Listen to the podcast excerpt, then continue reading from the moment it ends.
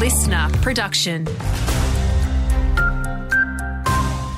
Hi, Saskia Channing here with the latest. We're in the midst of a run of hot weather in the Riverina, with the mercury getting close to 40 degrees in parts of our patch by the end of the week.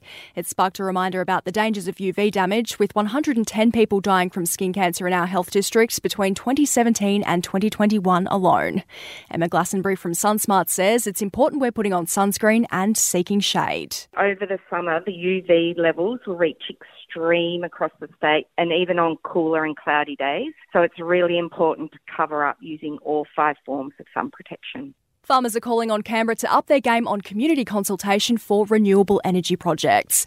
Those in regional areas like ours are getting increasingly concerned about the lack of communication as wind turbines and transmission lines go up across the state with little to no input from locals. Farmer Emma Bowman says it's extremely frustrating to not be heard. As rural and regional New South Wales members and Australians, we have long been the minority. So it's very difficult for us to stand up and be heard.